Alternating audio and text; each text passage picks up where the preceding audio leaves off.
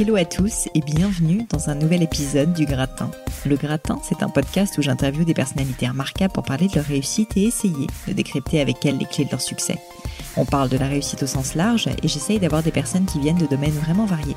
J'ai déjà invité une grande chef pâtissière indienne, un pilote sur Mirage 2000, un designer de joaillerie, une blogueuse et de très nombreux et talentueux entrepreneurs. J'essaie de publier le gratin une fois par semaine et vous retrouverez toutes les notes de l'épisode, livres à lire, références ou citations sur le blog du podcast que vous retrouverez en lien dans le descriptif. Pensez d'ailleurs à vous abonner au podcast sur SoundCloud ou sur iTunes pour être bien sûr de ne pas louper un épisode. Enfin, et promis, je passe à mon invité, comme d'habitude. Si l'épisode vous a plu, ou que de façon générale le podcast vous plaît, vous fait passer un bon moment, n'hésitez pas à mettre une petite note sympathique ou un modo sur iTunes, voire même à en parler autour de vous. Ça compte énormément, ça m'aide beaucoup, et qui sait, je me dis que ça pourra peut-être aussi rendre service à quelqu'un dans votre entourage. Alors aujourd'hui, mon invité est Ning Lee, fondateur de Made.com. Il a été un petit peu foufou, il a pris la décision de laisser son mail, donc je vous le donne. Si l'épisode vous plaît, vous pourrez lui dire, vous pourrez lui faire un petit bonjour, le remercier à ning, N-I-N-G, made.com. Et pour tout vous dire, je connais Ning depuis un moment maintenant, euh, parce qu'il se trouve que c'est le meilleur ami de mon beau-frère Aurélien, que je remercie au passage. Mais j'avoue que j'avais jamais pris le temps de vraiment me poser avec lui et de lui poser toutes les questions qui me taraudent sur son parcours et sa carrière c'est désormais chose faite euh, et je suis encore beaucoup, beaucoup plus impressionnée maintenant que je connais l'envers du décor de ses succès. Vous allez voir, son histoire est tout simplement hallucinante. Je vous fais un petit résumé. Ayant quitté la Chine à l'âge de 16 ans, il arrive en Normandie sans parler un mot de français, passe son bac à peine un an plus tard, quitte ensuite la Normandie sans aucune ressource et trouve un job à Paris dans une pâtisserie pour payer ses études. Comme si ça ne suffisait pas, il fonde à sa sortie d'école une première start-up, MyFad, qui connaît une croissance hors norme et qu'il arrive à revendre à Kering, ex-PPR, quelques années plus tard. Après un tour du monde de 9 mois, il rentre en Europe et fonde Made.com qui fait aujourd'hui autour de 200 millions d'euros de chiffre d'affaires.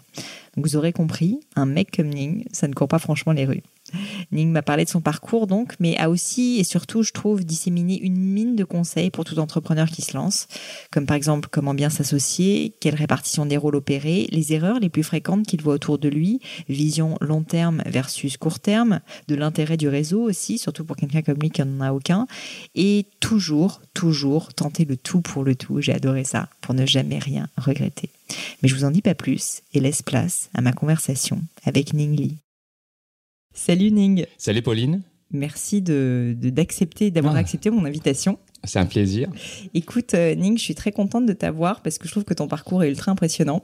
Et ça faisait longtemps que j'avais envie de faire cette interview, donc je te remercie d'avoir accepté. J'ai plein plein de questions à te poser, donc je suis pas persuadée qu'on arrive à tout faire en une heure, mais on va essayer de tout faire rentrer.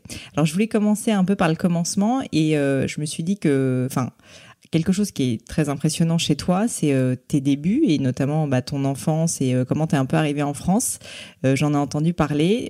J'ai donc lu que tu étais né à Foshan en Chine et qu'à 16 ans, en gros, tu avais quitté ton pays pour venir ici, étudier en France. Est-ce que tu peux me raconter un peu comment c'est arrivé? Est-ce que déjà c'est une décision que tu as prise toi? Est-ce que c'est tes parents? Enfin, comment c'est arrivé et qu'est-ce qui s'est passé quand tu es arrivé en France? Oui, donc ça, effectivement, je suis arrivé en France à l'âge de 16 ans. Euh, le, donc moi je viens du sud de la Chine et euh, c'est la, la région de Guangdong.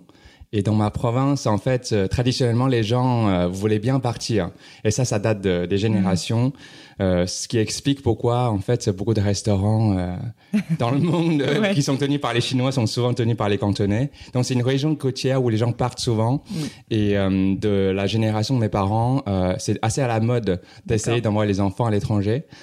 donc, pour nous, en fait, le choix s'opérait euh, en priorité euh, les États-Unis parce que tout le monde voulait partir aux États-Unis, mais c'était assez difficile. J'étais mineur, j'avais 16 ans. Et après, l'Angleterre, pour les raisons de langue, il s'avère que pour les raisons des visas, c'était c'était pas possible ni les États-Unis ni l'Angleterre. un peu par hasard. Donc après les deux pays, euh, comme je parlais pas la langue, ça aurait pu être euh, n'importe quel pays. Donc il s'avère qu'on avait euh, une la famille qui connaissait le traducteur d'une école. Et donc le, on a été mis en relation avec cette école-là et donc on a été, enfin moi j'ai été emmené dans sa valise euh, par ce, patron d'école euh, dans, l'avion en France à l'âge de 16 ans. D'accord. Et donc, tu es allé dans son école Exactement, oui. Et donc, ensuite, tu as fait toutes tes études supérieures, c'est ça? Enfin, tu as terminé tes études supérieures là-bas? Oui, donc je suis arrivé à l'âge de première. Ouais. 16 ans. Euh, le, le, donc en fait, euh, je pensais que j'avais euh, deux ans pour apprendre le français. Euh, et je ne savais pas que le bac français se passait à la, au fin à de la la fin de la première. Donc j'ai un peu paniqué. je parlais pas un, mot, un seul mot de français à cette époque-là. Donc c'était un peu difficile. Ah oui, ça, t'as dû. Et euh, moi, j'avais beaucoup de chance. Un, c'est que j'avais euh, dans le dans ce lycée-là un programme d'intégration. Donc, au, début, ils me donnaient euh, vraiment 100% de cours français. Et Mhm. ensuite, euh, progressivement, ils ajoutent des cours. Euh, et deux, c'est que j'avais un dictionnaire franco-chinois Ouais. avec moi, le seul bouquin que j'avais. Et euh, en fait, je, ce que je faisais, c'est que je me rappelle à l'époque, c'était Maupassant, le programme de bac. Ouais. Donc je, je lisais le bouquin et bien sûr, euh, je, la, toute la page euh, au début, euh, 99% des mots je ne comprenais Bah pas. Donc je les surlignais, je les notais dans le dictionnaire et je les apprenais. Je les révisais euh, tous les jours. Dans la fin de l'année, j'ai fini mon bouquin. j'ai aussi fini le dictionnaire. Non bien sûr, 99% des mots, j'ai maintenant oublié, mais ça m'a permis de passer le bac comme ça. Génial. Mais euh, franchement, quand on y pense, c'est quand même assez fou de se dire que tu as réussi à apprendre le français, à passer le bac en à peine un an, quoi. c'est quand même assez incroyable. Et, euh, et du coup, euh, quand tu es arrivé, to- toi, ton objectif initialement en France, c'était juste de rester pour faire tes études ou tu t'es. co- comment ça se passait? Tu n'avais pas forcément d'idée en tête? Oui, à vrai dire, à l'âge de 16 ans, euh, moi, j'étais, euh, j'étais pas particulièrement précoce, donc j'avais pas non plus euh, des ambitions démesurées. Je voulais faire des études, je voulais gagner un bon salaire, je voulais surtout être capable de payer mes parents. Mm. Je suis enfant unique, Mm. et en Chine, l'enfant unique, c'est un peu le c'est un peu la pension euh, ou la sécurité sociale euh, réduite à l'échelle de la famille et de, des parents. Donc, je suis la pension de mes parents. Donc, forcément, l'objectif numéro un était de gagner, euh, trouver un bon, un bon diplôme et gagner Ouais, un peu de sûr. bon salaire pour, assurer leur pension. C'était ça, en fait, en arrivant. Hmm. Mm. Et, euh, et donc, quand tu étais petit, toi, tu te posais pas tellement la question de ce que tu voulais faire. Tu pas d'idée. Tu jamais. T'avais pensé à l'entrepreneuriat quand tu étais plus jeune ou pas forcément? Je pense que le, alors euh, ah, probablement inconsciemment, euh, je pense que j'ai toujours été, j'ai toujours été relativement commercial. Mhm. Euh, entrepreneur, c'est un mot que j'ai appris beaucoup plus tard. Ouais. Euh, je me rappelle, par exemple, au lycée, euh, je suis arrivé en France, donc j'ai découvert ce, cette chose qui s'appelle photo de classe. Ouais. Et moi, j'avais beaucoup pris des photos déjà à l'époque, donc Mhm. j'avais investi. Euh, à- j'ai demandé à mes parents de m'acheter un appareil photo réflexe. Donc, euh, j'étais assez fier. Et euh, le, le- la photo de classe, je crois que j'ai appris le prix, c'était 10 euros. Ouais. Donc c'était un énorme prix pour moi. Bah ouais, moi, j'avais pas beaucoup d'argent de poche. Et euh, donc je me suis dit bon, déjà en fait, bon ça me ça me faisait chier de payer 10 euros. Donc est-ce que je peux prendre une photo pour moi? Donc j'ai demandé à la journée de photographe, j'ai demandé à, au photographe est-ce que je peux prendre une photo avec mon trépied? Et il a dit oui. Donc j'ai pris une photo. Euh, a priori pour moi. Après, j'ai appris euh, par l'école que en fait cette photo euh, prenait deux mois à arriver. Il dit mais c'est pas possible. Tu vois, ça vrai. prend une, une photo de classe. Tu payes 10 euros, t'attends deux mois. Euh, c'est n'importe quoi. Donc moi j'avais fait circuler une fiche parce que j'ai appris euh, les prix à la Fnac pour le même format, même un peu plus grand. Ça coûtait 2 euros. Tu dis bon pour 5 euros, euh, est-ce que certains d'entre vous voudraient bien m'acheter la photo? Donc moitié prix, arriver beaucoup plus vite et en plus grand. Et sur, les, sur une classe de 48 personnes, il y a 47 qui m'ont acheté. Ouais, c'est sûr. Donc, euh, donc, Donc, j'ai fait mon quand même un peu ça dans le sang. donc j'ai fait un- mon premier affaire de sur 47 élèves, euh, un bénéfice de plus de une marge de plus de 50%. bah, C'était génial. Euh, et j'ai distribué la photo à tout le monde. Sauf qu'après j'ai eu un peu de remords parce que ça faisait un peu, ça me faisait un peu de la peine de faire de l'argent sur le dos des gens euh, que tu connais autour de Ouais. toi. Donc, on- je, je me rappelle, donc c'est 2-3 euros par personne. Donc, j'ai gagné 200, un peu plus de 200 euros. Donc, j'ai acheté une machine à café, Mhm. une, une bouilloire pour la classe. Ah, sympa. Donc, normalement, tu allais à la machine à café, tu Ouais, sais, ouais, euh, bien tous les sûr, tu jours, et payais. tu payais 50 centimes. Ouais. Donc, je me suis dit, bon, maintenant, on a une machine à café. Donc, on va faire une affaire pour nous. pour 200 euros, pour 50 euros, tu achètes une machine à café. Et pour 100 euros, tu achètes euh, toutes les recharges de café. On dit, pour la classe, c'est gratuit. Mais pour tous les élèves de classe à côté, on les faisait payer. Donc, avec le petit premier capital, on avait fait un investissement. Après, tout le monde tournait un peu pour euh, Mm. faire la maintenance. Euh, donc, j'ai appris euh, qu'en fait, euh, avec un petit cap- capital de départ, tu peux faire une affaire récurrente. C'est ça. Pas un one-off. Je vois ça. Donc, tu étais euh, déjà un peu le CEO de ta classe. Il y avait celui qui allait vendre, il y avait ceux qui faisaient la, la maintenance. C'est drôle. Mais en tout cas, pour moi, c'était le premier choix entre businessman. Donc, tu fais un coup, tu fais de l'argent, t'encaisses et tu pars. Ou alors, tu fais une affaire qui dure. Ouais, qui Et pour moi, j'ai pris beaucoup plus de plaisir à tenir mon café que de faire l'argent sur le, Ouais. sur le dos de mes élèves. Super, hyper intéressant. mais je vois, que- je vois que tu avais ça dans le sang. Et, euh, et donc, bah, tu, tu fais tes quelques années euh, là-bas. C'était en Normandie, c'est ça, hein, je crois? Alors, moi, je suis arrivé en Normandie, euh, donc c'est une école privée.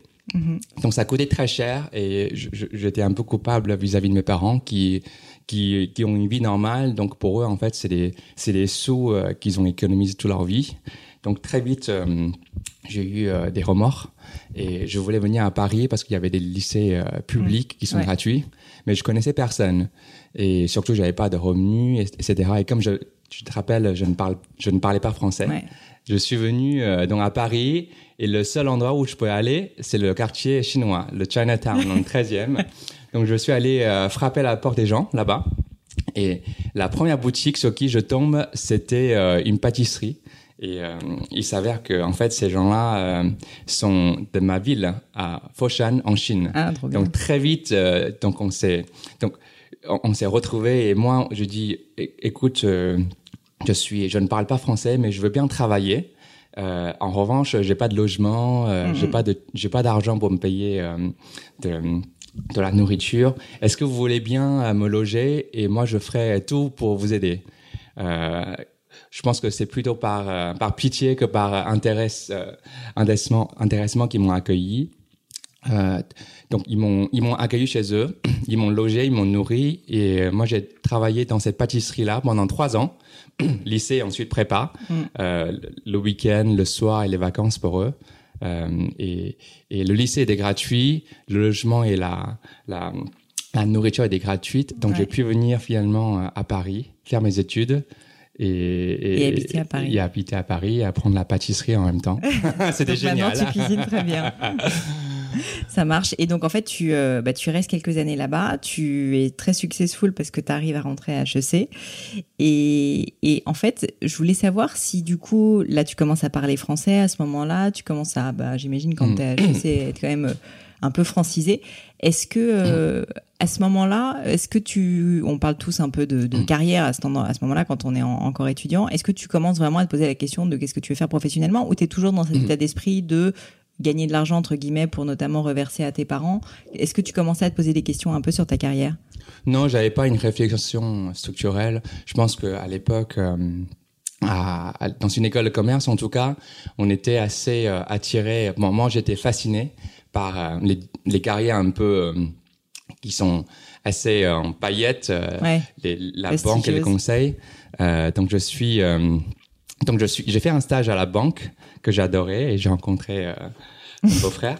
Ouais. Et le, le, je, je, je pense que la, la, c'est, c'est plutôt par élimination. Donc, j'ai passé presque un an euh, dans la banque et je me suis aperçu, en fait, euh, même si c'est très formateur, ça correspondait pas à ce que j'ai envie de faire. En fait, je suis quelqu'un qui, qui adore, euh, qui adore les opportunités et je suis aussi surtout quelqu'un assez manuel, probablement de la, de la part de ma formation en pâtisserie.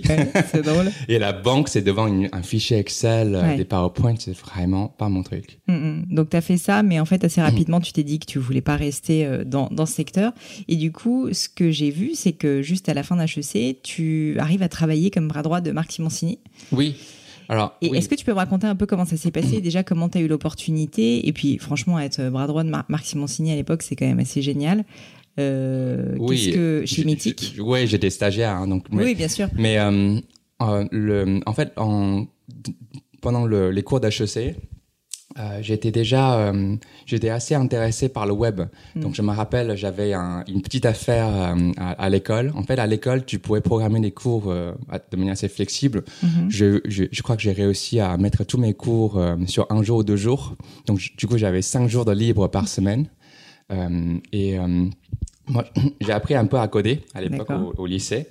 Et, euh, et, et- et en fait, c'était le début du web euh, en quelque sorte, en tout cas début du web en France. Et les gens, euh, all- tout le monde voulait un site internet. Et il y a les marques qui voulaient les sites internet, il y a des, il y a des petites boutiques qui voulaient les sites internet. Et donc je, je, je me suis dit, c'est génial, je sais coder, donc je vais aller essayer de, de- de faire un peu d'argent. Donc je suis allé voir les, les, les boutiques et les marques. Souvent, en fait, ils ont les propositions de la part des autres, 10 000 euros. Ah ouais. C'était le ça. prix.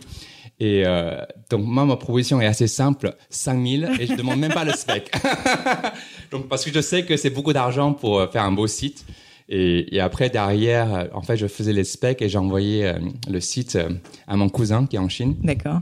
Lui, il a une armée de, de gens qui peut empocher pour beaucoup moins cher qu'ici. Donc, on faisait en fait, euh, je faisais un peu le, le, le, le- le- le- les sites internet comme ça. Donc, j'ai fait un peu d'argent, mais surtout, j'ai appris euh, un peu le métier du digital, web et ça m'intéressait d'aller dans le, dans le secteur d'internet. Et euh, à l'époque, en fait, Mythic s'introduisait en bourse. C'était un peu la star Ouais. de, de- de- du web français. Et j'ai vraiment, je voulais vraiment aller chez, chez le meilleur pour apprendre de, de lui. Donc, franchement, tout simplement, j'ai, postulé, j'ai postulé, j'ai, demandé, j'ai demandé une introduction. Euh, c'est, PKM qui m'a gentiment Ouais. introduit à Marc Simoncini. Enfin, Donc euh, PKM qui est Pierre Cossieux-Morizet et qui est euh, un ancien d'HEC Entrepreneur, le fondateur de Price Minister et qui naturellement connaît bien, j'imagine, Marc Simoncini et qui en plus est très im- impliqué quand même dans la communauté d'HEC.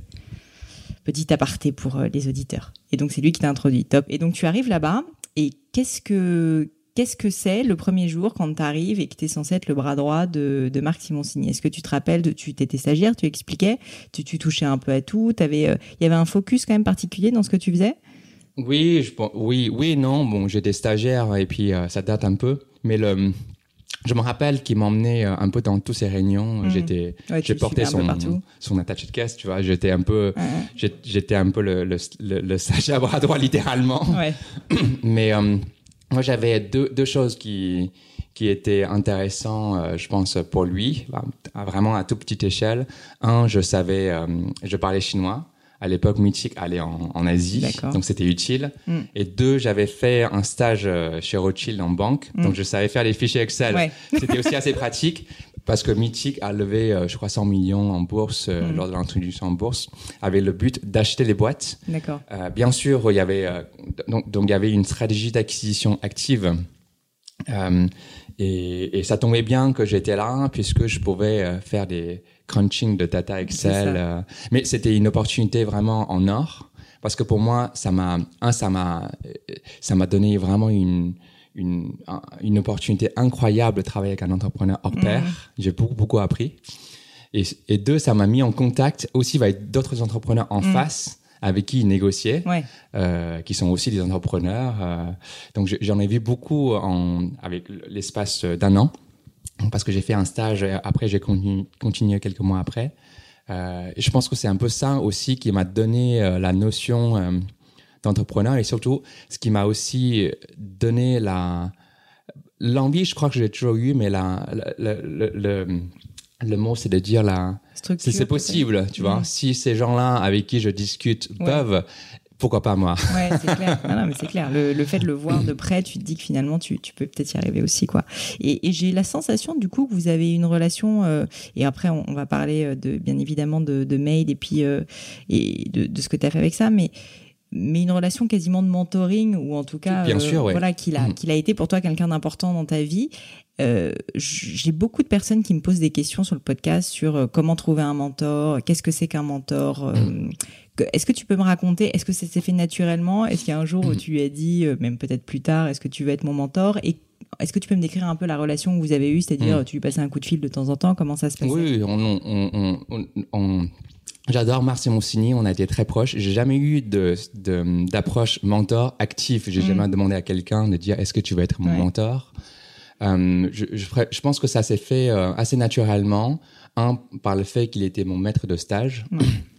Donc y, y y il y a une proximité là-dessus. Et deux, c'est qu'on a toujours gardé contact. Il a vu mon évolution et surtout, euh, plus tard, il est devenu mon investisseur dans, dans, dans, ma, dans mon projet de Made.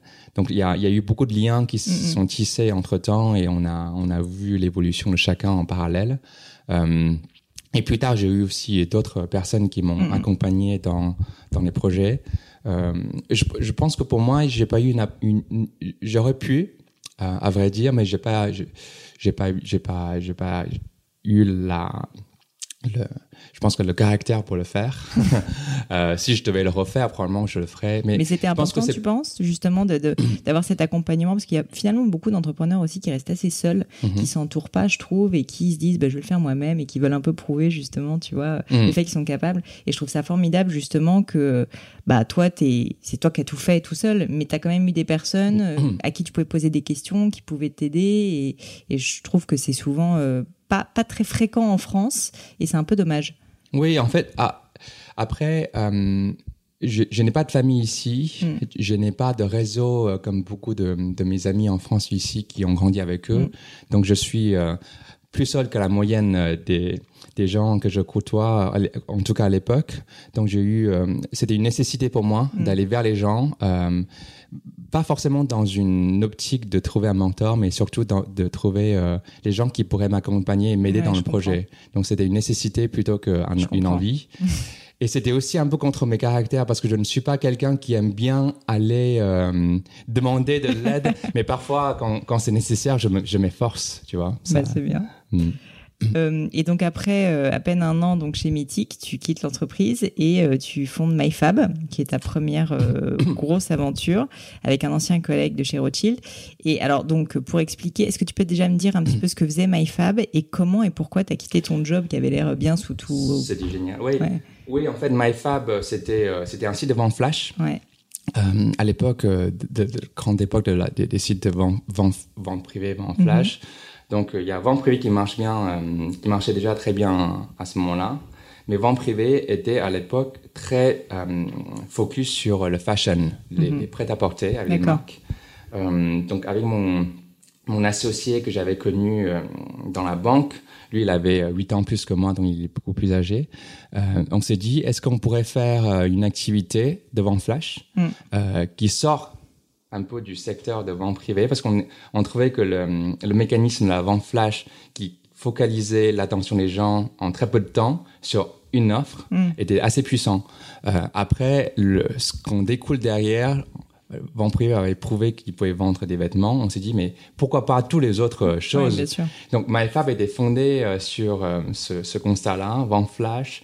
Euh, derrière, qu'on essayait de trouver des offres qui sont à la mode ou avec un prix intéressant. Mm. Donc on vendait vraiment de tout, des pulls, euh, cachemire, des, des, des, des montres, mm -hmm. euh, des, euh, des baby-foot, un peu de déco déjà, mais des vélos, des chemises sur mesure, mais vraiment ah. de tout et de rien. Euh, tout, ce qui, tout ce que le, les gens recherchaient, on les vendait. Et donc, en fait, souvent, c'est les lots de, de, de stock qu'on source par-ci, par-là. Euh, L'avantage, c'est que tu peux démarrer une offre assez vite, t'as ouais. pas besoin de les construire. Euh, L'inconvénient, c'est que en fait, euh, tu, tu pouvais les vendre, mais comme ton voisin pourrait le vendre. Ouais, bien sûr. Et souvent, quand euh, quand les choses ne marchent pas, voilà, on arrête. Quand ça marche, on essaie de le vendre, mais tu retrouves avec tous les concurrents, euh, Carrefour, Casino, mm. euh, quand ils arrivent, souvent c'est game over. Ouais. Tu, tu passes à la chose suivante. Tu es, dans, un, dans une démarche constante de trouver les bonnes affaires ouais, euh, l'une après l'autre. Donc c'était un peu difficile euh, à capitaliser sur, euh, sur le... À, et à la fois sur la marge et à la fois sur une pérennité euh, de volume d'affaires à ce moment-là. Mais bon, ceci dit, vous avez quand même eu à l'époque, parce que vous avez peut-être été les premiers à le faire, un, un, succès quand même assez dingue, parce que ça a vraiment explosé, et je crois que vous êtes passé à quasiment, je sais pas, 150 salariés, quelque chose comme ça en, ah oui. en, en, deux ans. Si tu avais euh, des enseignements justement de, de, de cette expérience, qu'est-ce que ça serait? Parce que quel, pour une première entreprise où tu avais quoi, quelque chose comme 25 ans, 26 ans peut-être, oui, oui. euh, grandir aussi vite, euh, euh, ça a dû être euh, à la fois euh, génial et en même temps, Ah oui, j'imagine oui. que c'était flippant. Oui. Euh, que- que- quels enseignements est-ce que tu as tiré de cette première expérience? Euh, beaucoup de choses. Un, c'est que, un, en fait, là, bon, c'était mon ma première expérience e-commerce, donc Mm. on n'avait pas forcément de recul. Euh, mais après, je pense qu'on avait une bonne association avec mon ancien associé. Lui, il était banquier, Mm. vraiment de professionnel, donc il savait lever l'argent D'accord. et il fallait euh, lever beaucoup d'argent pour cette aventure et j'étais pas capable de le faire seul. Et deux, c'est que il a il, il a fallu euh, euh, dépenser euh, de l'argent pour acheter des médias Bien de manière assez disciplinée. Mm. Je pense que j'ai vu chez Mythic, j'ai appris, euh, j'ai j'ai essayé de, de le refaire et ça a été très utile. Euh, une, une, une, une grande partie des raisons pour lesquelles euh, MyFab a pu se démarquer assez vite, parce que, comme tu dis, en, en espace de deux ans, on a, on a créé plusieurs dizaines de millions de chiffres d'affaires en deux ans. Ouais. Et 100, 180 salariés, même au bout de un an et demi, deux ans. Donc, ça a été euh, assez fulgurant. Euh, la, la chose qu'on n'a pas su bien faire, c'est euh, on n'a pas su forcément construire en du, du, du- une équipe autour de nous et une infrastructure Mm. pour livrer la la- l'expérience client. Donc on avait des dizaines de millions de chiffres d'affaires, on avait plein de clients à livrer, mais on, on faisait tout sur Excel. Donc il n'y avait pas de RP, Oui, il n'y avait, pas, de, structure de derrière. système. euh, Donc les retards étaient fréquents et les, les problèmes de qualité étaient assez difficiles euh, à, à surmonter. Et surtout, je pense que le, le, le- le- on avait un problème de marge au début qu'on n'a pas, on n'a pas su profiter du volume pour corriger. Mm. Euh, le- Donc la rentabilité. la rentabilité, en fait, à un moment, on a été euh, trop euh, omnibulé par la croissance Mm. euh, et parfois croissance pour la croissance, plutôt que croissance pour dans le but de, tu vois, d'améliorer les business Mm. models, Mm. croissance pour pour euh, pour établir une marque. Ouais. On n'a pas eu euh, cet objectif un peu plus long terme, donc ça a Mm. été assez court-termiste comme Ouais, comme comprends. Je Ouais. comprends. Mm. Et bon, alors ceci dit court-termiste, mais, euh, mais, mais, mais qui s'est bien fini, en tout cas pour toi, parce que vous avez réussi, enfin tu as réussi à vendre tes parts euh, à Kering. Si ça te dérange pas, après tu me dis si ça, c'est- t'as pas envie d'en parler. Mais euh, Mm. enfin, je trouve que je trouve que le process de vente c'est quelque chose dont on parle pas beaucoup en France. Mhm. Et donc ça m'intéresserait d'en parler un tout petit peu. Euh, je trouve ça dommage parce qu'il y a beaucoup d'entrepreneurs justement qui envisagent ça et qui savent pas du tout comment s'y prendre. Et, et toi, bon alors c'est vrai que tu avais à la fois ton expérience chez Rothschild, en plus tu avais ton associé finalement qui était banquier, donc j'imagine que tu avais un petit peu plus d'expérience. Mais est-ce que tu peux me raconter un peu comment ça s'est passé? Vous aviez cette croissance fulgurante et est-ce que c'est Kering qui vous a démarché? Ah. Est-ce que vous avez fait un process? Enfin un peu. Oui, alors c'est un peu différent. Pour moi, c'est pas vraiment un process de vente. Déjà, c'est une session partielle, hein, euh, puisque mon associé est resté et nous, moi et mes investisseurs, nous sommes partis. Euh, donc c'est un peu différent qu'un Mhm. process de vente classique. Euh, et, et je pense que aussi pour, pour, pour dans, dans ce cas de figure, en fait, MyFab euh, faisait beaucoup de bruit en tout cas. On faisait Ouais. beaucoup de chiffres d'affaires. Ouais, pas sûr. beaucoup de marge, mais beaucoup de chiffres. Donc ça faisait beaucoup de bruit et surtout à l'époque, cette époque-là, il n'y avait pas beaucoup de Ouais. choses dans le dans l'univers du web français, dans l'e-commerce. Donc c'était on on, on on- on attirait beaucoup d'attention euh, de, des investisseurs et de et aussi de de la part des groupes industriels. Euh, et moi, j'étais assez jeune à cette époque-là. Et quand euh, mon ancien associé et moi avait fondé MyFab, on était 50-50 euh, et on avait une répartition de rôle assez claire. J'étais opérationnel, c'est moi qui Mhm. faisais tourner un peu le, l'opérationnel. euh, et lui, il s'occupait vraiment de, de s'occuper des investisseurs. Et c'était une époque où il n'y avait pas beaucoup de choix de VC. Donc, on s'est retrouvé à lever beaucoup d'argent auprès de, des investisseurs euh, privés. Mhm. Je, je pense qu'on a fait euh, probablement en un an euh, plus de centaines de rendez-vous et on a eu euh, 15 qui ont investi. Ouais. Donc, un, un taux de conversion de 15%, comme on dit.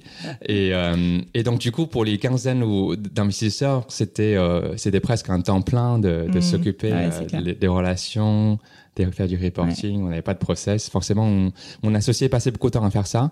Mais avec la... Donc ça, c'était le début. Après, avec la, la montée euh, de, de volume de, de MyFab, on a eu, euh, je- pense, beaucoup plus de, de boulot à faire. Donc, du coup, tout le monde s'est mis à un peu tout faire. Ouais. Et, et on a eu jamais eu une discussion assez claire entre moi et mon associé qui fait quoi. Donc, Mm. tu vois, c'était pas clair. Euh, et quand euh, tout partait euh, en tu vois, il y avait le feu à la maison, tout le monde s'est mité euh, à, à essayer de trouver une solution. Donc, je- euh, quand, quand euh, tout partait un peu à la hausse, au contraire, euh, on a trouvé que c'était la relation de travail n'était pas idéale, Ouais, puisqu'il n'y avait pas vraiment de patron, Ouais, ouais. on était 50-50. Donc, il y avait une levée de fonds qui se faisait. Et moi, j'ai trouvé que c'était plus simple pour, pour moi et mes investisseurs de sortir et le laisser gérer. Euh, sachant qu'à cette époque-là, c'est beaucoup d'argent. ouais. Et donc, c'était aussi une affaire euh, qui, qui est... Donc, c'était une chance ou une malchance d'avoir vendu assez tôt, finalement, dans l'aventure. Euh, il s'avère juste qu'après, euh, le, le- ce qui a fait le succès de MyFab, c'est justement cette complémentarité. Mhm. Donc, c'était... euh, la dynamique d'équipe n'a pas forcément bien fonctionné par la suite, mais c'était... euh, ça s'est fait comme ça, tu vois, il n'y avait pas de process. D'accord. C'était pas prévu, entre guillemets. C'était, oui, voilà, assez naturel. Ça marche. Très bien. Bah alors du coup, euh, justement, tu quittes MyFab. Mhm. Du coup, tu décides à ce moment-là, et ça, j'ai- j'aimerais mieux en parler parce que je trouve que ça absolument incroyable, c'est que tu décides de partir, faire un sabbatique, Mhm. je crois pendant six mois ou un an quasiment. J'ai fait presque un an de voyage. Un an de voyage. Et alors, euh, enfin, est-ce que tu peux me dire un peu euh, qu'est-ce qui t'a, qu'est-ce qui t'a motivé à faire ça? Qu'est-ce qui t'a donné l'envie? Oui. Euh, Pourquoi t'es parti et qu'est-ce que t'as fait pendant cette année? Oui, en fait, moi, j'ai eu longtemps des frustrations parce que euh, entre l'âge de 16 ans ou 15 ans, euh, de 20 de- jusqu'à 25 ans, euh, je suis arrivé en France. J'ai travaillé euh, les week-ends, les soirs et les vacances. Pour la, la, la- ma famille de pâtisserie. Ouais. Et après, par la suite, j'ai pas eu forcément beaucoup de- de- d'argent pour partir en vacances. Et pendant tout ce temps-là, tous mes amis, tu vois, souvent, euh, j'ai fait lycée dans les bons quartiers, tous mes amis partaient en vacances au Mexique, machin. Et, et, et en fait, ça m'a toujours un peu, euh, Frustré. ça m'a toujours un peu euh, frustré. Et je me suis dit, bon, maintenant, finalement, j'ai pas de boulot, j'ai un peu d'argent, c'est le moment de partir. J'ai toujours voulu voyager. Mm. Donc, j'ai pris mon sac à dos et j'avais pas de- d'attache en particulier. Donc, je suis parti. Euh, j'ai fait un an de voyage. euh, euh, J'étais assez intéressé par la plongée. Donc, Ouais. c'était un peu le thème, les plongées sous-marins. Donc, j'étais, j'étais, je, je suis parti pour faire un diplôme. Donc, j'ai fait, j'ai choisi les pays un peu en fonction, donc Mhm. l'Asie du Sud-Est. Et ensuite, euh, je, je voulais faire un peu plus de pays, mais je me suis arrêté à Cuba Ouais. euh, où c'était ça devait être un, un arrêt pour euh, pour mes mon voyage de plongée finalement ça s'est terminé en six mois et C'est vrai, t'as resté six mois à Cuba. oui et, et, et comme tu peux pas rester six mois à Cuba sans raison je me suis inscrit à la fac de la Havane C'est pas vrai. pour apprendre la pour apprendre la la, la langue et la civilisation cubaine Ouais. et c'était génial Donc maintenant, tu parles espagnol. je parle je parlais espagnol en tout cas Ça marche. Et, euh, et qu'est-ce qui fait donc bon au bout d'un moment tu t'apprends à parler espagnol et t'en as peut-être un peu marre de faire euh, de la plongée je, me, je sais pas mais qu'est-ce qui fait euh, enfin t'es rentré euh, c'est ça au bout d'un moment au bout de six mois en, en France c'est ça? Comment comment ça s'est passé? Alors moi je suis rentré pour euh, moi j'étais j'étais juste rentré pour un mariage d'un ami. D'accord. Euh, euh, et pendant ce voyage, en fait, j'avais le billet de retour pour retourner au, à Jamaïque par la suite. Ah ouais. Donc j'avais prévu vraiment de ah ouais tu voulais continuer. Sauf que euh, pour euh, pour mon retour en France, j'ai je me suis je, je me suis arrêté à Londres et là j'ai rencontré euh, un de mes associés actuels, un investisseur qui s'appelle Bren Oberman, fondateur de Last Minute, qui est aussi devenu mon mentor par la suite. Mhm. Donc lui il me dit bon qu'est-ce que tu fais? J'ai écoute je sais pas je voyage, je profite de la vie, je cherche aussi une idée. Il d'accord dit mais franchement arrête tes conneries. J'ai des bureaux pour toi si tu veux commencer un nouveau projet et je vais t'aider aussi euh, à, à recruter les gens si ça t'intéresse. Donc en fait lui et moi on se connaissait déjà euh, de l'époque de MyFab. d'accord On s'est on s'est déjà parlé, donc il, il me connaissait. Et euh, pour moi, en fait, euh, qui, qui n'était pas pressé de commencer tout de suite quelque chose, c'était euh, une opportunité incroyable Mhm. de pouvoir m'associer avec quelqu'un Bah, qui bien est sûr. euh, qui, qui a un, qui a un réseau, une aussi une expérience prouvée et surtout euh, surtout un un nom en Angleterre parce que c'est lui il est basé à Londres ouais. le je serais jamais allé à Londres sans euh, et pour commencer une boîte en plus comme tu le sais le réseau est assez important quand clair. tu commences euh, un projet Euh, donc pour moi c'était quelque chose d'imprévu donc j'ai j'ai une opportunité que j'ai saisie. J'ai arrêté Mm. mon voyage, j'ai posé mon sac à dos à Londres et j'ai commencé à travailler sur mon projet euh, qui est, qui est devenu Made.com. C'est clair. Mm. Et alors justement, je connais un peu euh, l'idée de Made et comment euh, comment comment t'es venu. Mais est-ce que tu peux raconter pour les auditeurs un peu comment comment est venue euh, cette idée de vendre des meubles sur Internet? Parce qu'en fait, quand on y pense, à l'époque, c'était très novateur. Enfin, c'était en 2010, ça, c'est ça. Il y avait ouais. quelques boîtes qui le faisaient, mais de la manière dont vous l'avez fait vous, c'était quand même euh, vraiment Oui. très très novateur. Oui. Alors, moi, j'ai app- j'ai appris le e-commerce avec ma première expérience Mm. de MyFab. Euh, après, j'ai aussi une autre chance, c'est que je viens d'une ville qui s'appelle Foshan, qui Mm. est dans le sud de la Chine. Il se trouve que c'était juste la ville de production de meubles en Chine. Mm. C'est la ville la plus importante en. Chine, donc la ville la plus importante dans le monde pour la production de meubles. Et j'ai vu euh, certains de mes am- mes amis qui sont qui ont grandi avec moi, qui sont par la suite partis euh, aider leurs parents dans leurs usines. Euh, J'avais ce réseau-là. Et quand, quand je devais en fait un jour euh, regarder, j'ai regardé un prix d'un canapé et, je- qui m'intéressait. J'ai montré en fait le, le, canapé à mon ami et quand, qui, qui, qui est encore à Foshan. Donc je dis par curiosité, ce canapé en cuir qui coûtait 3000 euros, combien ça a coûté pour, euh, pour produire à peu près Ouais. Il se trouvait que c'est lui qui produisait ce canapé. Alors, une coïncidence incroyable. C'est un canapé en cuir euh, Chesterfield. Il dit franchement 300. Il dit bon, je- moi je le vends 300 300 300 dollars et je fais déjà une marge dessus Ouais. parce que euh, forcément c'est une usine. Ouais. Euh, je lui dis mais c'est pas possible un prix. euh, tu vois une marge de 10 ou 15 fois. Ah ouais, c'est énorme. Euh, et, et, et, et bien sûr, euh, est-ce que je peux acheter auprès de toi euh, Mais surtout, qu'est-ce que qu'est-ce qui ferait que euh, les les autres amis euh, en Europe pourraient aussi profiter de cette opportunité Mm.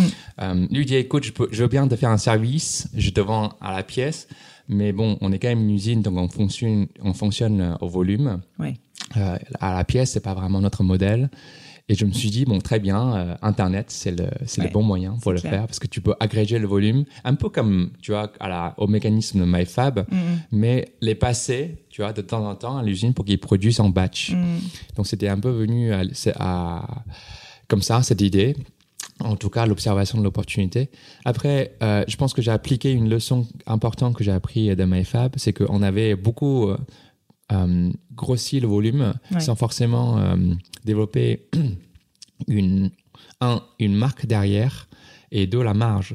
Et pour moi, euh, le, la, la, la croissance pour la croissance, euh, comme j'ai appris, euh, c'était pas vraiment une, une solution. Donc, je me suis dit comment on peut faire pour capitaliser un peu sur le long terme. Mhm. Et le, et le, le- pour, pour le, pour t- tout ce qui est en tout cas de lumière du meuble, ce que recherchaient les gens, c'est la qualité avant tout. Et la qualité s'exprime en qualité de matière, mais aussi le design. Ouais, bien sûr. Donc on s'est dit bon, le design c'est quelque chose qu'on peut vraiment, euh, dans lequel on peut investir parce que euh, il y a, il y a beaucoup beaucoup à faire et pas forcément à des coûts importants. Comme tu Mm. le sais bien, c'est les, les designers, il y a beaucoup beaucoup de designers Ouais. qui sont diplômés, qui cherchent du boulot, qui nous sûr. portent d'opportunités.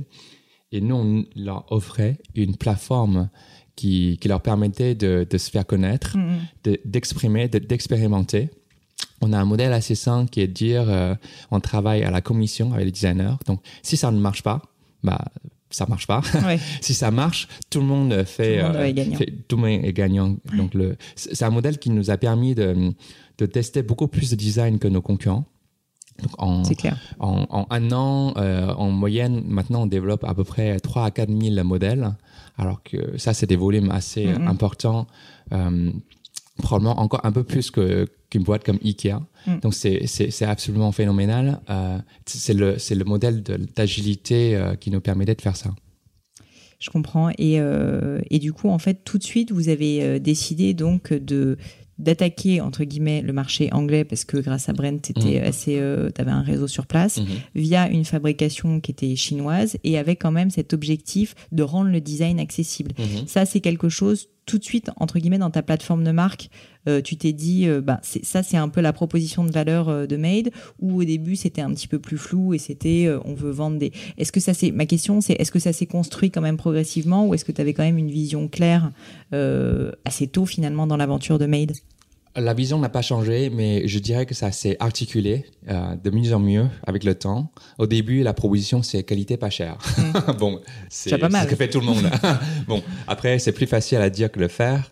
euh, parce que la qualité, il faut la substance, il faut la donner la substance. Mhm. La, en fait, le début, euh, on a aussi un problème, c'est que on savait qu'on voulait euh, la qualité s'exprimer en matière, donc on, on investissait beaucoup dans la matière, qualité de matériaux, le, la qualité de, de finition, Ouais.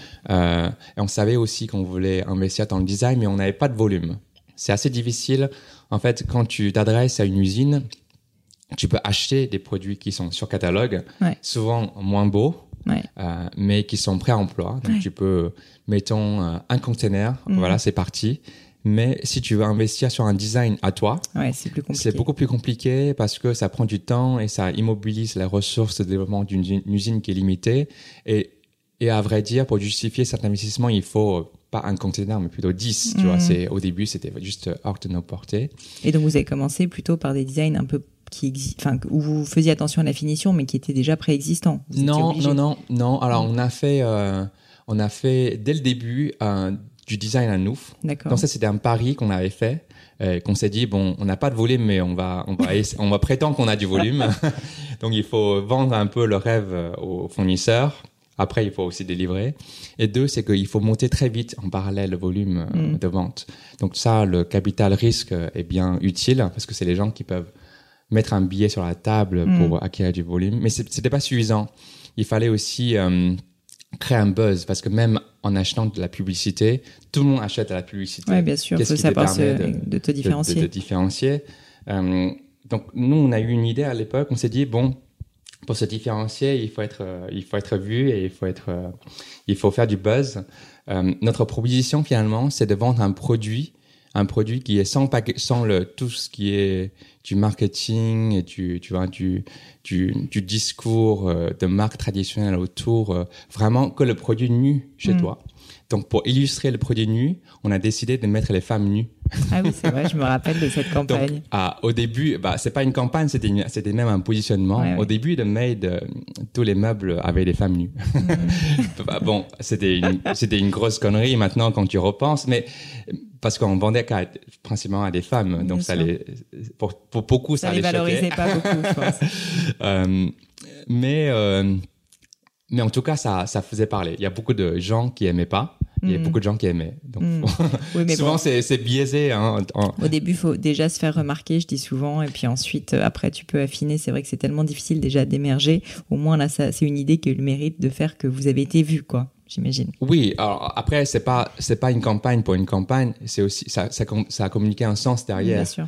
Euh, et en tout cas, euh, le, le débat nous a permis un peu d'être euh, sortis du lot Ouais. parce que que tu aimes ou tu aimes pas, à vrai dire, dans cinq ans, tu auras oublié, tu auras Mhm. retenu le nom et Mhm. tu n'auras pas forcément, tu seras pas forcément souvenu de ce que c'était, Hmm. tu vois.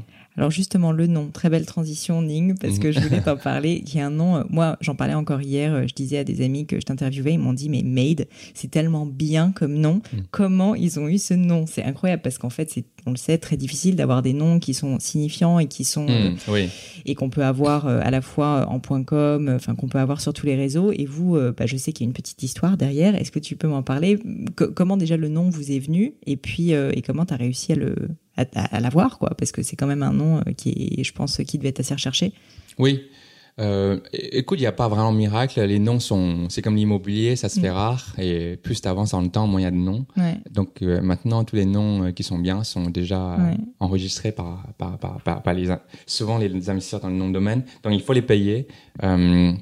Pour le nom de Made, on a, on a passé probablement, euh, bah, j'ai passé probablement 4-5 mois à chercher. J'avais une liste 100 noms, donc j'ai négocié en parallèle. Euh, le nom de Made, euh, qui est, en fait, c'était, c'est, ça a été acheté par un Coréen, par, un- Mhm. par un groupe coréen en 98, parce que Made en coréen, apparemment, ça, ça veut dire quelque chose aussi. Il avait acheté pour 25 000 dollars Ah en ouais. 98. Il a- il en a pas fait forcément quelque chose de grand. Ouais. Il avait toujours gardé le nom. Donc en 2010, je suis arrivé. euh, je lui ai offert, on a négocié un prix qui était, euh, qui était euh, beaucoup plus cher. Ouais. Euh, et, et moi, j'avais euh, j'avais un capital du départ qui, qui venait de, de ma vente de, de MyFab, donc je Mhm. pouvais m'offrir ce nom-là. Mm. Euh, c'est aussi simple que ça, mais bon, c'est Mais t'as juste. pas eu peur justement de parce que finalement au début, il y a bon, alors c'était peut-être moins le cas à l'époque, le côté lean startup et tout, mais je sais que tu voulais créer une marque, mais c'est vrai qu'on se dit souvent, je vais commencer par tester, je vais- ça va pas me coûter cher. Toi, t'as investi tout de suite sur Oui. le nom de la marque. Oui, oui, moi, j'ai, ouais, j'ai, j'ai acheté, j'ai sorti un, j'ai sorti mon chéquier, j'ai payé le nom. écoute, j'ai jamais lu le Lean Startup, je sais pas ce que c'est. Euh, ce que je sais, en, en revanche, c'est que tu, pour, pour, pour émerger, il faut vraiment maximiser toutes les chances Mm. euh, et, et vraiment tenter le tout pour le tout. Et le, le nom en fait partie quand tu crées une marque, tu vois. Mm. C'est quand même important. Euh, un pour, pour percer et deux pour que les gens se souviennent de toi. Et j'avais euh, cette chance d'avoir de l'argent pour investir dans un nom qui me di- différenciait euh, des autres. Donc il fallait juste en profiter. Le, après le côté euh, tester avec un produit, un, un produit minimaliste Ouais, pour voir ça. si ça sort. J'ai jamais compris en fait comment ça peut s'appliquer dans tous les domaines. Par exemple dans les domaines un peu plus euh, très tech. software, tu peux Mm. comprendre. Mais pour ça. une marque, C'est pas vraiment de, c'est pas vraiment de mon, ma culture. C'est sûr que c'est plus compliqué. Et, euh, et du coup, si on revient un peu donc euh, sur euh, les, les- la structure aussi, parce que tu m'as parlé euh, dans le cadre de MyFab un peu des erreurs que vous aviez Mhm. commises de ne pas vous organiser dès le départ très clairement entre toi et ton associé. Là, en fait, est-ce que tu peux me parler euh, comment euh, comment t'as organisé justement euh, la Made Mhm. et, Oui. et justement quel, quel a été un peu ton processus de pensée à ce moment-là? Oui, bah c'est très simple. euh, Donc, euh, Brent Overman et moi, se- se- on, on s'est retrouvés. Euh, le rôle était assez simple. Lui, il est investisseur. Mm. Il mettait de l'argent et son réseau. Moi, j'étais euh, j'étais la seule personne à le faire. Ouais. Donc ça, c'est c'est beaucoup plus facile. Et derrière, euh, quand euh, une fois on a levé des fonds et on a on a on a structuré, structuré- euh, on a commencé à faire le projet, Ouais. euh, il y avait deux personnes de plus qui se sont rejoints, mais qui ont pour le coup des rôles beaucoup plus clairs. Chloé et Julien. Chloé Mhm. était architecte, dont elle travaillait quelques jours par semaine pour nous. Et son rôle était vraiment la, la, la, s'occuper des, de, la, de la marque et des collections. D'accord. Et Julien, qui était un camarade de, de, de classe, il était, euh, il avait un- une première expérience dans le meuble avant. Donc lui, euh, lorsqu'il est venu dans le projet, son rôle était vraiment de faire toute la partie Mhm. opérationnelle. Donc en fait, de, de ce de ce point de vue-là, pour ce projet, c'est beaucoup plus euh, euh, les rôles se sont beaucoup plus Ouais, répartis naturellement. Il n'y avait Ouais. pas d'ambiguïté. Bah même en fait parce que moi j'ai beaucoup justement de personnes qui me demandent comment est-ce qu'on trouve ses associés etc. Souvent les gens en fait trouvent presque d'abord les associés ensuite créent le projet. Toi j'ai l'impression que comme vous aviez déjà le projet, Oui. En fait tu as trouvé les personnes pour euh, remplir les rôles manquants quoi d'une certaine manière. Oui, alors il y a plusieurs façons de le faire. Euh, le, pour mon premier projet, MyFab, euh, on s'est, avec mon associé, on s'est d'abord retrouvés. Mm. On a décidé de faire un projet. Ouais. Et après, on a trouvé un projet. Ouais. Donc c'était un peu l'inverse.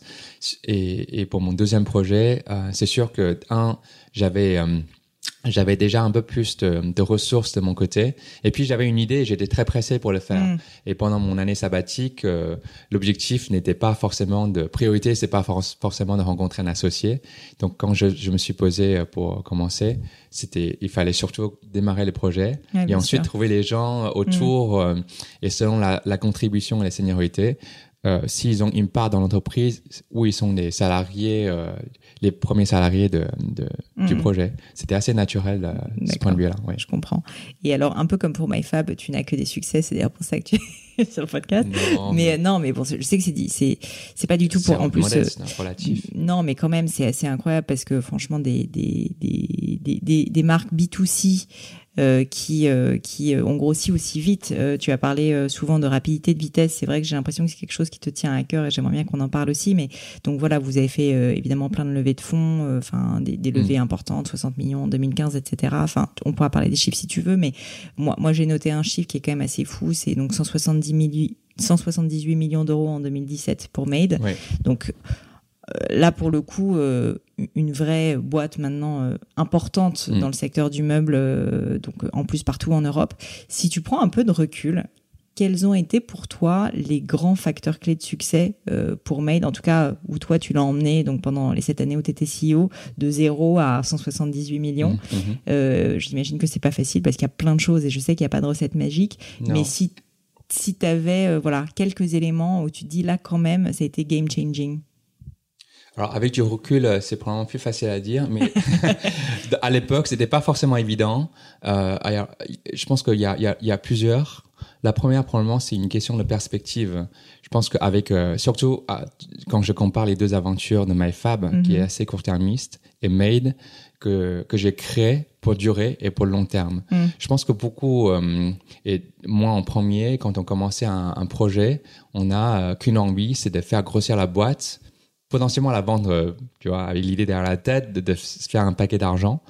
Et souvent, quand on part avec cette mentalité dans la tête, euh, et quand tu es, quand tu es, euh, quand tu, tu concurrences les gens en face de toi qui, qui ont la patience, Mm. qui ont, Oui. qui ont l'envie, mais aussi la patience, tu pars avec un handicap énorme. Ouais. Parce que souvent, quand tu, au quotidien, en fait, quand tu fais des investissements de décisions, tous les jours, euh, pour le long terme ou pour le court terme, pendant une semaine, c'est pas grand chose, mais quand tu cumules tout ça pendant 5, 10 ans, ça devient énorme. Mhm. Et, et souvent, je trouve que quand tu, pour, pour Made, on a toujours, à chaque fois, quand on, quand on a eu un choix contre, pour le long terme, pour le court terme, on a fait pour le long terme. Mm. Et ça, pour, euh, pour gérer une marque, il y en a plein, comme tu sais. Ouais. Est-ce que tu fais une promotion Ouais. pour euh, monter la vente de ce mois-ci ou tu ne fais pas pour euh, pérenniser un peu euh, la marque ou euh, tu investis un peu plus la qualité euh, de, de, de cette chaise euh, ou tu t'en retiens un peu pour euh, gagner un peu plus de marge. Nous, on a toujours privilégié le long terme et je pense que ça nous a donné un avantage concurrent de significatif, surtout par rapport à d'autres startups qui Mm. ont commencé dans le meuble qui, ont, qui maintenant ont disparu. Ouais, ouais. Euh, donc ça c'est ça c'est la première. Et deux, je pense que c'est aussi euh, quand, quand je regarde les- les- l'évolution de, de Made euh, entre zéro et tu vois maintenant cette année plus de 200 millions, euh, on a on a transformé en fait euh, l'équipe plusieurs fois. D'accord. Quand on a commencé, forcément, tu fais tout. Il n'y a pas de structure, il n'y a pas de hiérarchie. tout le monde faisait tout et c'est très bien comme ça. Mm, mm. Et je pense que arriver vers un stade où on est euh, probablement 50 personnes, Mm. euh, c'est un peu le moment euh, crucial où si tu te structures pas un minimum, tu auras du mal à dépasser l'étape suivante. Mm. Et c'était un peu mon cas euh, parce que je suis... euh, euh, comme je t'ai dit, je suis assez manuel et surtout assez opérationnel. J'aime bien tout faire moi-même. C'est un cas. avantage pour le début. Ouais, c'est le cas de beaucoup d'entrepreneurs. hein. Et, et c'est pas forcément un avantage par la suite. Donc, euh, je me rappelle hein, quand on avait une cinquantaine de personnes, on a décidé de commencer notre premier pas à l'international. Bon, on était anglais, Ouais. donc l'international veut dire aller au-delà de l'Angleterre. On avait choisi la France, Ouais. naturellement. Je me rappelle. Et, euh, et c'était euh, c'était une époque assez difficile puisque j'avais déjà, je me rappelle, avant de commencer la France, 15 personnes qui reportaient à moi Énorme. et avec la France probablement 16 17 donc c'était euh, c'était juste pas tenable donc il donc j'ai passé en fait ma journée à à, à, à répondre aux questions des gens Mm. et je le faisais pas sur pas forcément bien Mm. Euh, donc il a fallu structurer et on a eu la chance euh, à ce moment-là de trouver euh, mon un bon COO qui s'appelle Philippe, qui nous a rejoint donc au bout de 3-4 ans l'exercice, euh, qui est toujours resté d'ailleurs. Donc le, le, le, c'est lui qui nous a beaucoup aidé à transformer la, la, la structure de Made, euh, Ouais. surtout poser euh, les bonnes pierres, les bonnes pierres de management euh, pour euh, et, et les process de reporting qui ont été cruciales par la suite. Et, et je pense que la combinaison de d'un fondateur qui connaît bien son business, qui a la passion du produit, Ouais. euh, associé à un manager qui est euh, qui est charismatique, organisé et un beau financier est vraiment crucial pour la transformation d'une startup. Et souvent, c'est des rôles difficiles à recruter et C'est ça sûr. marche pas toujours la la la la, dynamique du, Entre du deux, couple entre sûr. les deux. Donc, on a eu la chance d'avoir trouvé les bonnes personnes au bon moment. Euh, et les opérationnels qui étaient passionnés, qui étaient euh, très bons dans ce qu'ils font, Mm, mm. et les managers au bon moment, pas trop tôt et pas trop tard probablement, qui, qui a accompagné la croissance de l'entreprise. Hyper intéressant. Mais c'est sûr qu'en fait, on parle souvent justement des problématiques euh, sur le podcast de, recrutement et de comment ah, faire euh, scaler, comment faire grandir. Et je trouve que ce que tu dis, c'est la première fois qu'on me le dit. Euh, à la fois le dynamisme et la vision, on va dire, du fondateur. Et c'est vrai que souvent on dit, bah, le fondateur, mine de rien, il porte le projet dans ses tripes, il aime le produit, mais en même temps, à côté, un accompagnement presque plus professionnel, en fait, quoi, d'un manager qui, qui, est là pour structurer. C'est vrai que ça paraît quand avec du recul, ça paraît évident, mais en fait, c'est pas si facile. non, mais c'est, moi, je pense que c'est vital parce que le, je trouve que le, comme je t'ai dit, le, une des différences euh, principales pour nous, c'est qu'on a toujours su regarder le long terme. Mm. Et quand tu es quand tu es fondateur et manager du quotidien, c'est difficile de regarder le long terme. Parfois, pour regarder le long terme, il faut s'extraire du mm. quotidien.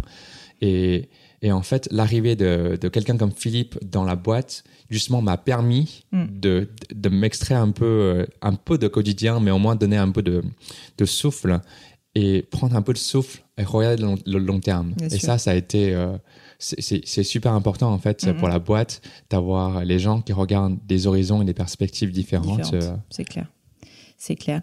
Euh, si jamais on parle un petit peu de difficultés ou d'échecs ou mhm. d'erreurs, mhm. euh, ah, est-ce qu'il y, en a Et est-ce que tu peux me parler de celles qui t'ont le plus marqué, qui t'ont le plus appris, mhm. euh, ou vraiment t'en as tiré des enseignements? Alors, j'ai fait plein de conneries. alors, par où commencer? Alors, probablement le plus récente pour l'aventure de Made. moi, je pense qu'il y a il y a donc Made, c'est vraiment mon, mon, mon, premier vrai projet que mm. j'ai porté longtemps et que j'ai, j'ai, su euh, grandir.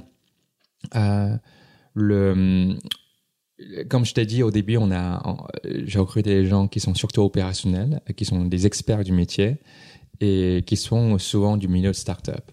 Et on a, à un moment, la croissance est arrivée, c'est arrivé très vite.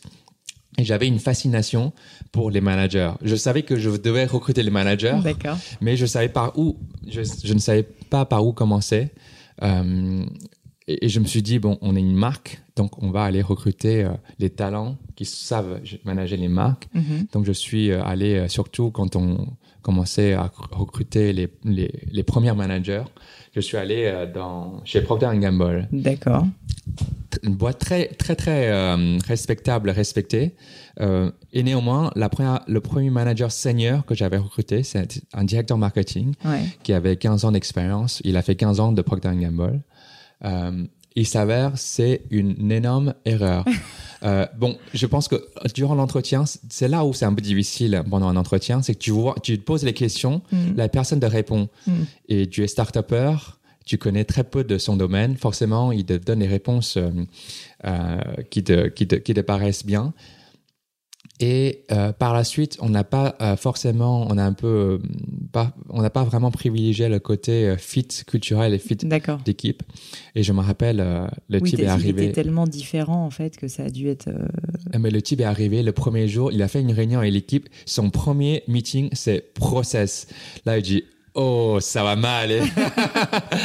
on était encore 30 euh, ou 40. Euh, le type a, lui, a voulu faire du process pour son premier meeting. Je, trouvais que ça, euh, ça a envoyé un message assez fort. Aussi, ça mm. reflétait la culture des, des gens. Et, et, quand je regarde maintenant avec du recul, tous les la plupart des gens qui ont recruté des grosses boîtes, surtout tôt, personne n'a survécu. C'est vrai. Personne n'a survécu.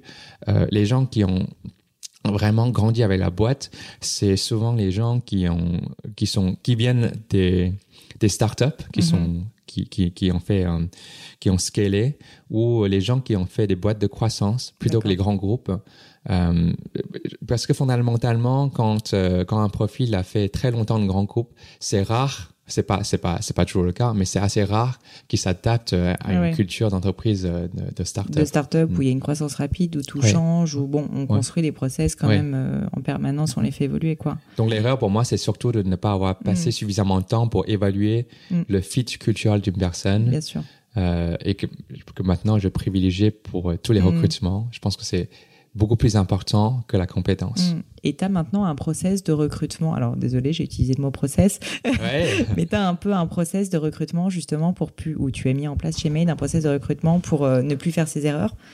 Euh, par exemple, je sais pas, faire des tests. Enfin, c'est pas facile justement, surtout sur des rôles de management Mm. comme ça, parce que comme tu le dis, c'est des, des profils euh, où bah, la personne est censée apporter de la valeur sur des compétences que t'as pas forcément toi-même ou qu'on n'a pas en interne. Euh, co- euh, voilà, comment est-ce que tu abordais la chose pour ne plus euh, ne plus Mm. commettre d'erreurs Oui. Alors en fait, euh, donc on a appris avec le, le temps. Au début, euh, je j'avais pas de méthode. Je me suis dit, je vais faire tous les entretiens. Comme ça, au moins, je suis sûr que la personne s'entend. euh, Enfin, je m'entendrai avec la personne. C'est surtout dans ce sens-là.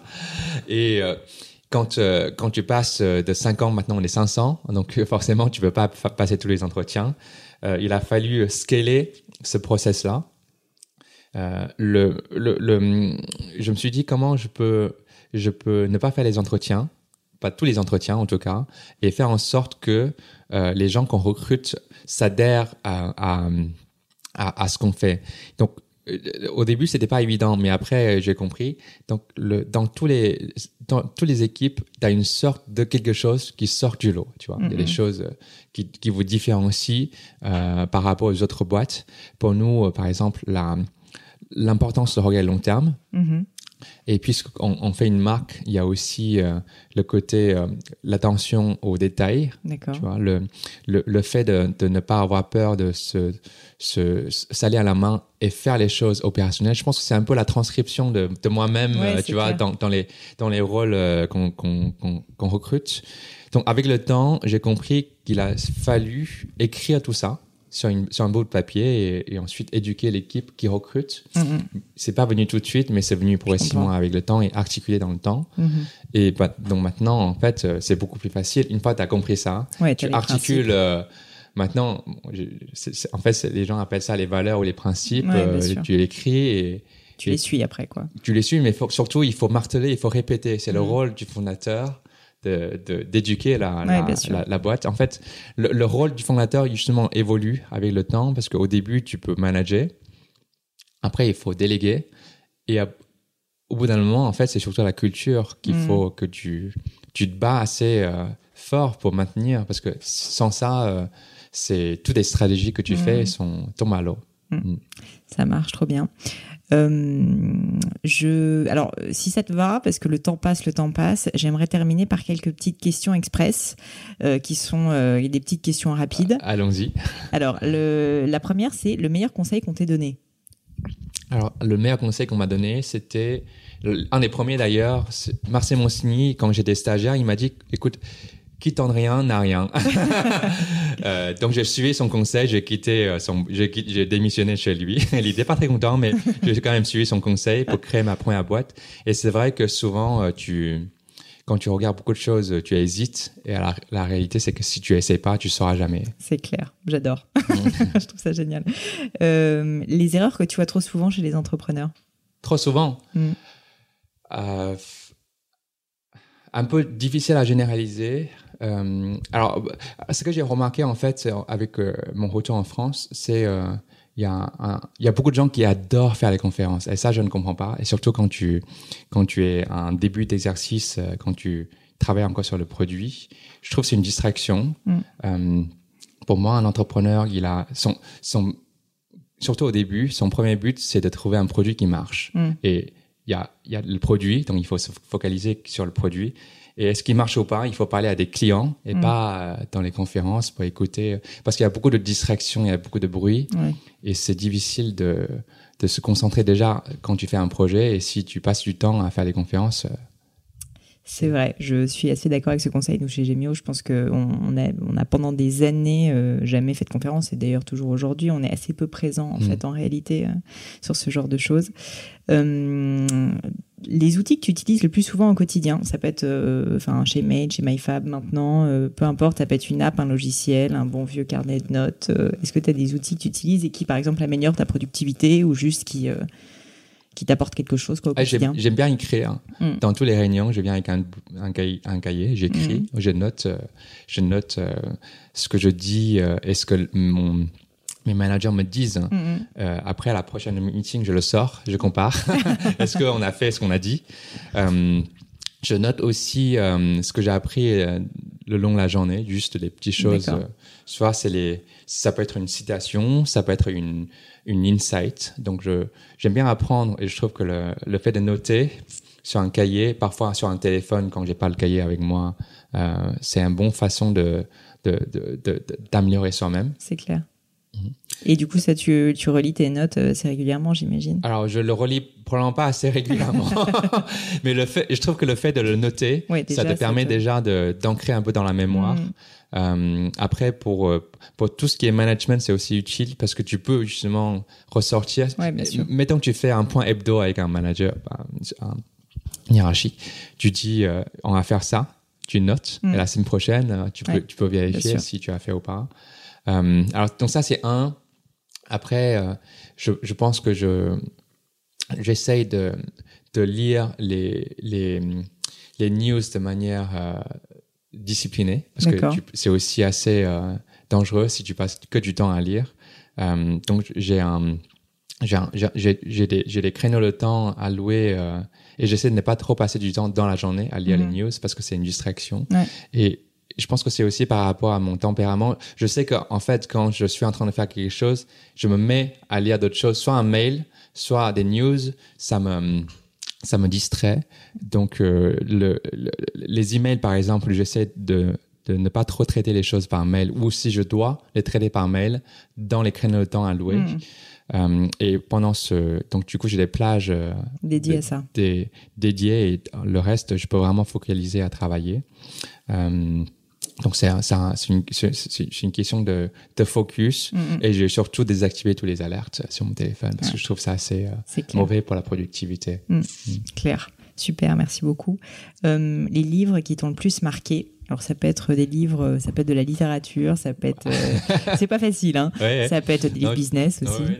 Écoute, j'ai eu, euh, y a, moi j'aime bien les biographies. Ouais. Je, c'est pas que je m'identifie, mais je trouve euh, c'est c'est c'est assez agréable à lire et encore mieux les biographies un peu romancées. Je trouve que c'est ça donne l'information, mais ça donne aussi le, le entertainment. Euh, un des premiers livres que j'ai lu euh, après le, le le le programme du bac français, c'était c'était euh, Napoléon de Max Gallo. Ah, je l'ai pas lu. C'est génial. Euh, pour moi, en fait, qui est arrivé euh, de Chine, qui connaissait un peu l'histoire de la France par les bouquins scolaires, je suis vraiment un, j'ai appris beaucoup sur la France, et deux, je trouve que la, le, le, c'est le, le, le côté de l'évolution du personnage est vraiment bien décrit. C'était c'était c'était un- une, une évolution vers le haut et vers le bas. C'est c'est vraiment captivant. Et sinon, un deuxième livre que, que j'ai lu, euh, que je recommande aussi, euh, c'est aussi un- une biographie qui s'appelle Courir. Ah oui. Euh, tu l'as lu tu... Je l'ai pas lu, mais j'ai beaucoup de personnes qui m'en ont parlé. Oui. J'ai très envie de la lire. Oui, c'est un, un athlète. donc, je ne vais pas tout écrire. Euh, c'est un tout petit livre, pas très long, Mm. qui parle d'un coureur de marathon pendant l'époque de la guerre.